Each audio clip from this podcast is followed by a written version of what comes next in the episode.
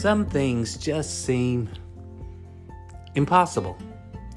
It just doesn't seem like there's sometimes that there's any way that there can be a different outcome than the dreaded one.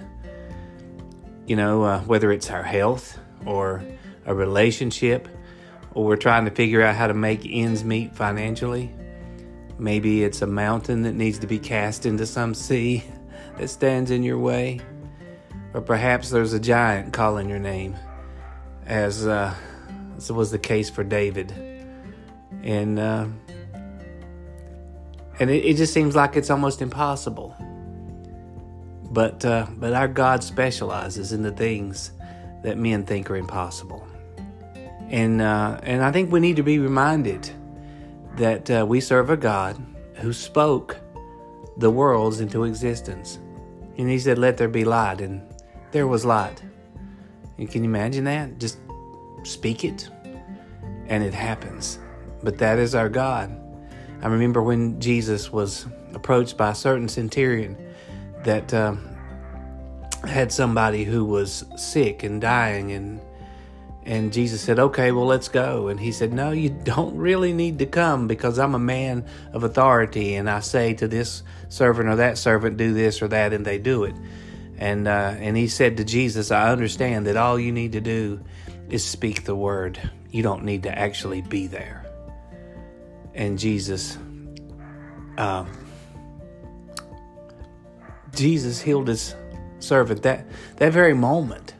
and when he got home, they checked. Hey, when did he get better? And it was at the very moment that Jesus spoke. Now, it's it's if you're facing something that seems impossible, we need to remember that God cares and he's touched with the feeling of our infirmity and that he loves us and that he has all power in heaven and earth. One of my favorite authors through the years has been a guy named Charles Martin who uh, originally wrote fiction but um, but in recent days have, has turned to writing some Christian materials.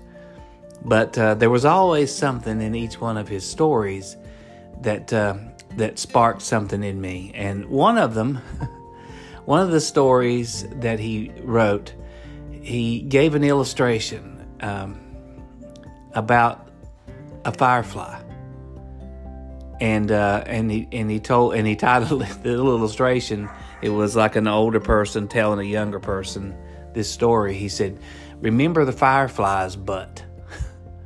I mean, only God could take a, a, a little bug and uh, and give him a light, a beacon on his rear end, that he could rise up in these uh, months to come um, and uh, out of the, the lawn or whatever in the fields and rise up into the trees and uh, and that little light just uh, just flash and glow. Only God could do that. And if God could take a put a light bulb in the in the rear end of a bug, what else might He be able to do? well, the answer is anything, anything and everything. Nothing too great, nothing too small. Think about all the things and the cares of this life. Now, the key to this is, I believe, is when we pray, the Bible says we're to pray in Jesus' name. We're to believe in Jesus' name. And so we know that God can do anything. And so that when we ask and we seek God, we're not seeking just selfishly. A lot of times the Bible says we have not because we ask not. We don't even pray. And then when we do pray or we do ask, we're selfish. But uh, what would happen if we ask in faith, knowing that God the same God that put a light bulb in the rear end of a bug can do this. He can move this mountain. He can he can we can overcome this giant. That there's nothing that God can't do. If we're seeking him for the right reasons, if we're praying, if we're seeking for for for for the cause of something that's not self-centered, right? And um and our God is able to do exceedingly abundantly above anything the Bible says that we're able to think or to imagine or to ask. And that's our God. So if you're struggling today, as Charles Martin would say, remember the fire, firefly's butt and have a blessed day. This has been Joe Barrett with Five Minutes of Grace.